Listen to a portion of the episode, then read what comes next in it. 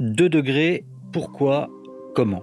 Que recouvre cet immense objectif que s'est fixé la communauté internationale? Peut-on encore l'atteindre? Et si oui, sous quelles conditions?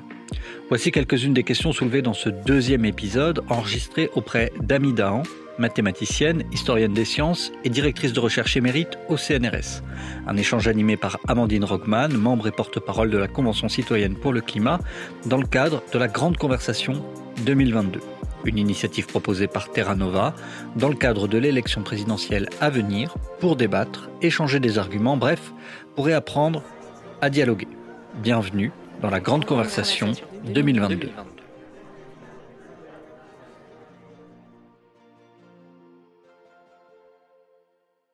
Donc on a parlé la dernière fois de, vraiment euh, toute cette, historique, cette vingtaine d'années qui a précédé et qui a en fait euh, construit l'état des négociations sur le climat actuel.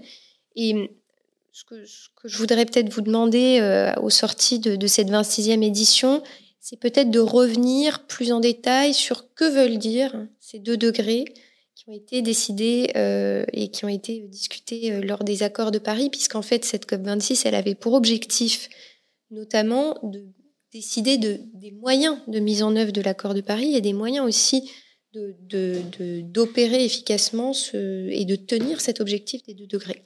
Donc peut-être partons de ça, partons de qu'est-ce que ça implique, qu'est-ce que ça veut dire euh, et euh, où en sont les, États aujourd'hui dans leurs engagements respectifs?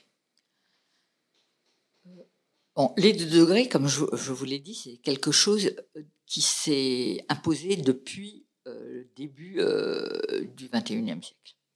Euh, à l'accord de Paris,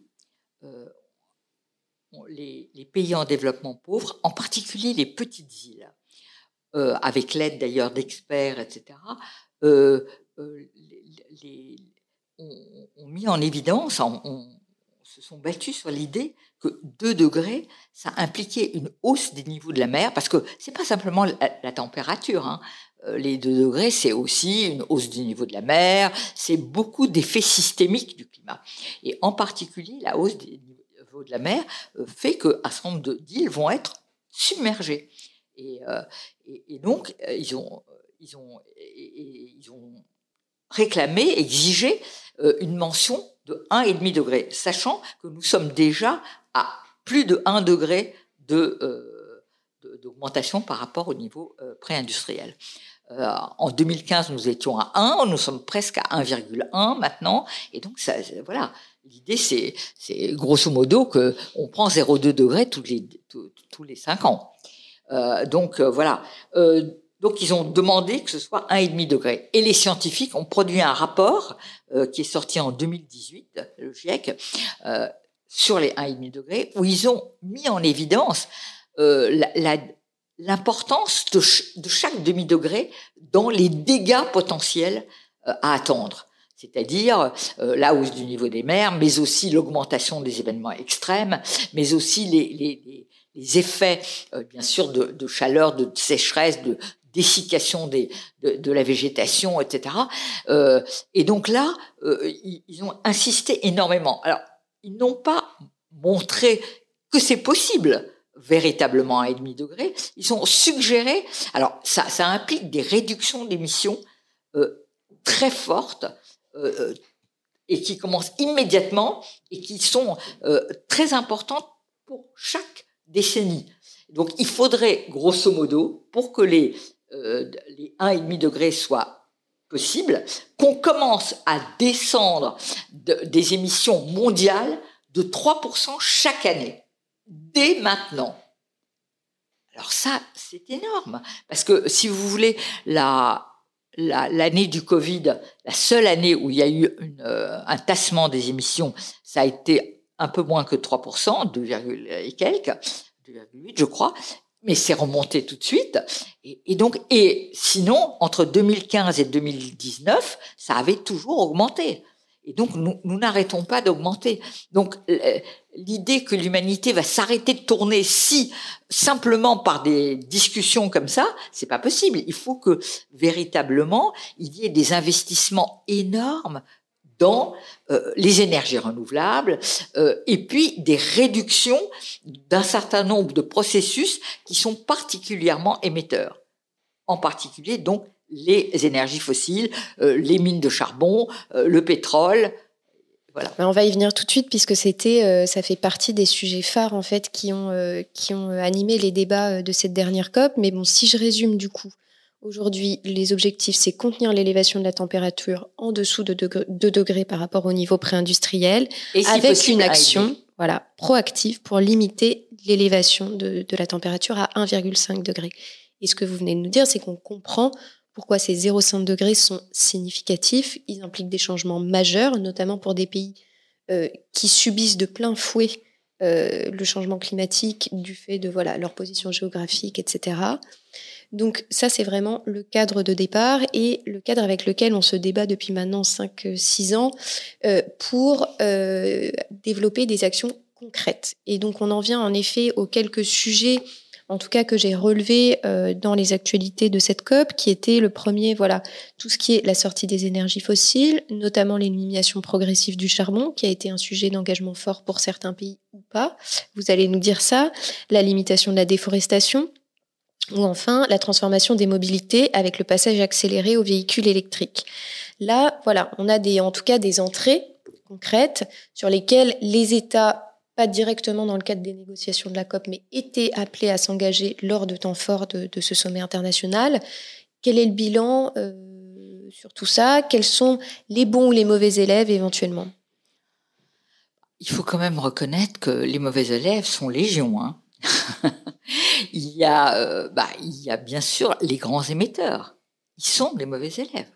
Euh, c'est-à-dire que même les États-Unis euh, aujourd'hui, euh, qui ont changé la fusil d'épaule avec la présidence Biden, néanmoins, ils ont voilà, ils, ont encore les gaz de schiste, ils ont encore évidemment c'est un pays qui est un, grand émetteur par personne, pas seulement globalement 300 millions, mais ils émettent évidemment 14 tonnes par, euh, je crois, par personne, quelque chose comme ça. Donc c'est énorme. Euh, euh, et, donc la Chine est, un grand émetteur. Évidemment, elle est aujourd'hui, elle représente 27% des émissions mondiales, mais elle fabrique aussi, c'est un peu l'atelier du monde, donc elle fabrique des produits de que nous consommons partout, et donc, d'une certaine façon, un certain nombre des émissions euh, des pays développés euh, sont euh, délocalisées chez eux. Elles sont comptabilisées en Chine, mais c'est pas une vraie comptabilité. Elle, ne correspond pas à la réalité des objets du commerce et de la consommation de l'économie mondiale, etc. Donc voilà. Aujourd'hui, par exemple, les véhicules électriques, vous les avez mentionnés comme un, une des thématiques. Mais évidemment, l'électricité, ça dépend avec quoi elle est fabriquée. C'est-à-dire qu'en Chine, il y a énormément de véhicules électriques. J'ai voyagé beaucoup en Chine, euh, beaucoup de, véhicules électriques dans les villes, etc. Mais l'électricité vient du charbon pour le moment. Donc en fait, aujourd'hui, euh, il y a une explosion de nouveau après le Covid pour la reprise de l'économie euh, chinoise de l'exploitation des mines. Euh, de charbon. Il y a 3 à 350 mines euh, qui tournent à plein plein régime. Euh, alors bien sûr, ils avaient pendant un temps dit qu'ils allaient fermer les mines les plus polluantes parce qu'il y a, il y a une la population est très sensibilisée par ces questions, on le sait bien. mais pour le moment, ils ne le font pas vraiment parce qu'ils ont besoin de tout pour faire tourner leurs usines, pour faire tourner leur, leur transport, pour faire tourner leurs leur véhicules électriques, etc. Donc les véhicules électriques, c'est suspendu à ce problème. Hein. Euh, c'est bien clair. Euh, et, donc c'est vrai, d'ailleurs, ça sera vrai aussi pour les pays développés, pour les États-Unis, etc. Comment sera l'électricité euh, dans les 10-15 ans à venir? Ça, c'est un, problème majeur. Pour euh, euh, les, résultats, si on peut dire, de la COP26, enfin, ou les sujets qui ont été. On a parlé de la déforestation. Euh, ça, c'est très important. Évidemment, par exemple, un pays comme le Brésil, à un moment donné, était considéré comme un élève exemplaire de la convention des COP. Enfin, du processus, parce que sous, sous Lula, on avait réduit la déforestation. Et comme c'est voilà, c'était et c'était très important dans le bilan du Brésil. avec Bolsonaro, la déforestation a bondi. Et donc aujourd'hui, le Brésil s'est rallié à l'accord sur la question de la déforestation. on s'en réjouit, mais il faut surveiller parce que c'est très c'est très difficile. Bon, la, euh, la, plupart des pays aujourd'hui euh, considèrent euh, que, mais le commerce du bois reste un commerce très très important. C'est vrai pour l'Indonésie, c'est vrai pour le Brésil, c'est vrai c'est vrai pour un certain nombre de pays d'Asie et d'Afrique, parce qu'au Congo aussi, il y a de grandes forêts et, et pour le moment c'est pas surveillé. Euh, on continue à se chauffer, à se faire du brûlis de bois, etc. pour la cuisine. Enfin, il y a énormément de possibilités de réduire qui n'ont pas complètement été euh, euh, mises en œuvre, exploitées, pas du tout. Donc ça, c'est un accord qui est important, qui sera surveillé. on peut espérer que effectivement, il va être mis en œuvre. pour ce qui concerne la sortie du charbon, comme vous dites, les mauvais élèves, on sait qui c'est. Bah, c'est quand euh, le charbon et les énergies fossiles. Parce que le charbon, euh, la Chine et l'Inde sont assis sur des matelas de charbon. Et l'Inde, par exemple, ou la Chine aussi d'ailleurs, n'a pas d'autres énergies. Donc la Chine a énormément euh, investi dans les renouvelables. Pour le moment, les renouvelables représentent 17% de son bouquet énergétique c'est pas mal, euh, parce que et elle a énormément investi. Euh, le nucléaire représente 4-5%, euh, ce qui est beaucoup plus que, d'autres, mais et pourtant elle fait beaucoup de centrales. Hein. Non, mais il faut voir aussi que c'est le nucléaire ne peut pas être une solution universelle pour le monde. Hein. nous, nous avons un programme, nous sommes un petit pays, etc. Mais il ne faut pas penser que le monde va se couvrir de centrales nucléaires. Je crois que ce n'est vraiment pas souhaitable. par contre, les renouvelables, euh, leur prix a chuté grâce à la Chine, d'une certaine façon. Hein. Je dis toujours que l'accord de Paris n'aurait pas été possible sans l'effondrement du prix des renouvelables. Parce que demander à tous les pays pauvres euh, de, euh, renoncer à, certaines formes d'énergie pour d'autres, il faut que ce soit possible et que ce soit abordable financièrement pour eux. mais concrètement, il faut aussi les aider à, accéder à cela. Il y a, des, beaucoup de pays qui n'ont qui n'ont pas d'énergie du tout, où les gens n'ont pas accès à l'électricité du tout, ou à l'eau et à des, à des, biens absolument primaires, considérés comme primaires. Donc c'est pour ça aussi que le volet financier, on pourra dire des choses, euh, bah, il avance pas beaucoup, je trouve. Bah, c'est tout à fait ce dont je voulais parler, puisqu'on parle en fait là du partage, par exemple, des ressources énergétiques, qui est une réalité et qui fait que les pays sont assez inégaux euh, face à cette question. Et plus, plus largement, il y a la question du partage des responsabilités qui est très présente en fait dans ces COP et qui se traduit lors des négociations financières qui sont quand même le nerf de la guerre. Et euh, on a beaucoup entendu sur la dernière édition, dans les échecs en tout cas reprochés aux négociations, le fait que les 100 milliards d'euros qui étaient prévus euh, de longue date pour les pays en voie de développement comme une aide et un soutien conséquent de la part des pays développés n'arriveraient pas ne serait pas sur la table euh, comme prévu. Et donc ça, qu'est-ce que ça veut dire? Aujourd'hui Cette manne financière, est-ce qu'elle est à la hauteur? Si elle ne l'est pas, pourquoi Et euh, comment, comment se passent en fait les, les, négociations euh, autour de ça Et, est-ce que voilà, il y a un vrai déficit aujourd'hui d'engagement des pays développés sur ce sujet financier? Oui, ça c'est, vrai. Il y a un vrai déficit. Alors, les États-Unis ont, ont freiné pour les 100 milliards les États-Unis ont freiné. Euh, alors, quand on voit qu'avec le Covid, l'argent qui a été quand même euh, débloqué dans, les, dans les, cadres nationaux, euh, pour l'Europe, etc., on se dit quand même que 100 milliards qui sont promis depuis 2009. Et on en est pour le moment à, je crois, autour de 80, entre 75 et 80 milliards. Et pour arriver aux 20 milliards par an supplémentaire, euh, on dit ça sera 2023, je crois. Euh, bon, c'est quand même ça, ça va très lentement. Ça va vraiment très lentement et ça, s'accompagne aussi du fait que les États euh, du Sud, les, plus pauvres, demandent un mécanisme qui a commencé à être discuté dans, dans les COP, qui est ce qu'on appelle le mécanisme des pertes et, et dommages, pertes et préjudices, etc. Et ça, les pays du Nord ne veulent pas en entendre parler, en particulier les États-Unis, parce qu'ils ont très très peur d'une judiciarisation ultérieure des problèmes. C'est-à-dire que bon, ah, voilà, les pays euh, euh, du Sud demandent des comptes aux, pays du Nord historiquement euh, responsables, etc. Donc voilà, ils freinent et, je ne comprends pas pourquoi, ah, je dois dire, ces 20 milliards qui paraissent peu, vraiment peu, on n'arrive pas à les donner. Donc il y a il y a des fractures au sein de l'ensemble des pays qui, siègent dans le processus, qui, qui, sont qui, relèvent d'autres d'autres d'autres problèmes que qu'on ne comprend pas très très bien, je dois dire. En ce qui me concerne, je ne comprends pas pourquoi ces 20 milliards, on n'arrive pas à les donner. il y a eu évidemment les, les, les entreprises on dit qu'elle mettait à la disposition, pas 20, pas 20 ou 10 ou 30, 130 000 milliards euh, pour le climat. Mais évidemment, ça, c'est pas des dons, ça, c'est des, investissements potentiels, etc. On va voir si, d'ailleurs, pour le moment, c'est des parlottes. Mais est-ce que ça va se faire? Bien sûr que les entreprises veulent faire des affaires et veulent euh, euh, investir et, faire du business là-dessus. Euh, mais ces choses très concrètes, on n'en discute pas justement au sein de la convention. On ne discute pas, par exemple, euh, de, quelles sont les entreprises qui seraient, qui pourraient investir dans tel ou tel euh, investissement euh, industriel, matériel, euh, de construction, etc., qui permettrait de faire des économies d'émissions.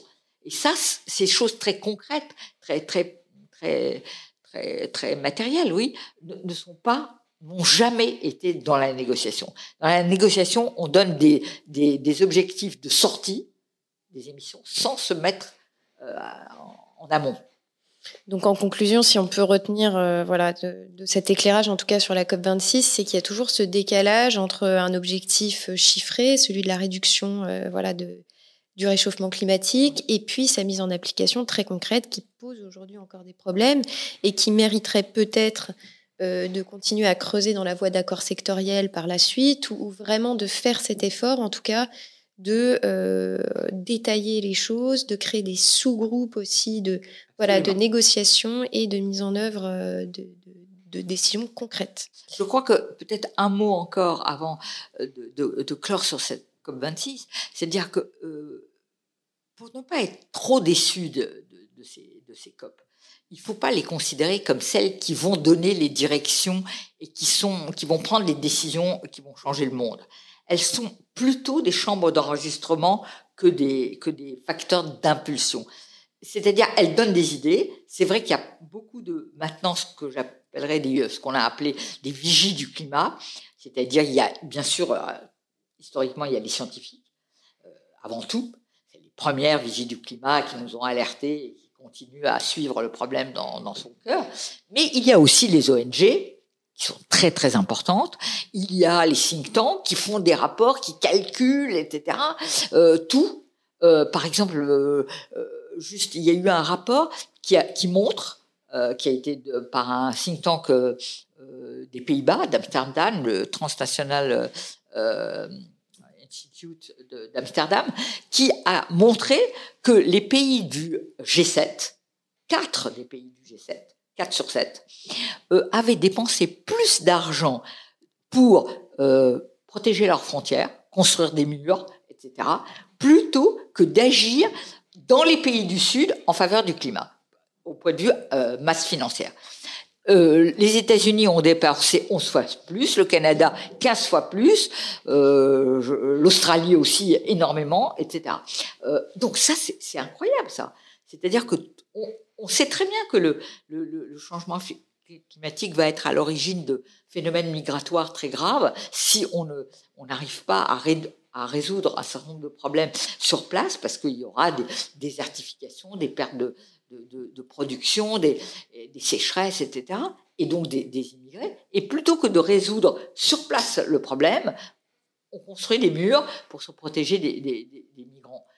C'est vrai, c'est vrai aux États-Unis, dans le sud des États-Unis, c'est vrai en Australie, qui ne veut pas sortir du charbon, parce que les mauvais élèves, c'est quand même les producteurs de charbon euh, principalement et les producteurs de, pétrole.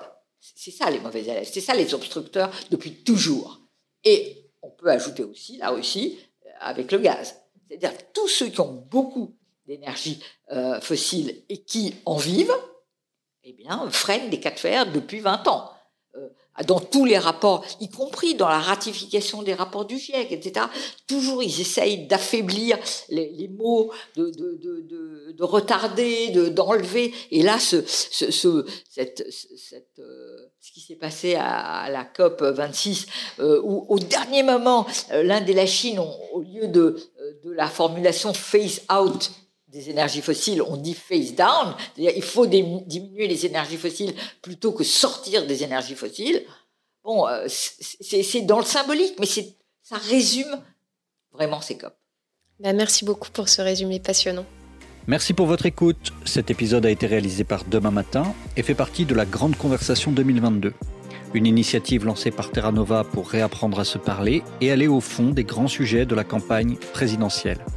Rendez-vous sur les réseaux sociaux, sur toutes les plateformes de streaming ou directement sur tenova.fr pour retrouver l'intégralité des notes, des articles, des podcasts, des vidéos qui font la grande conversation. 2022.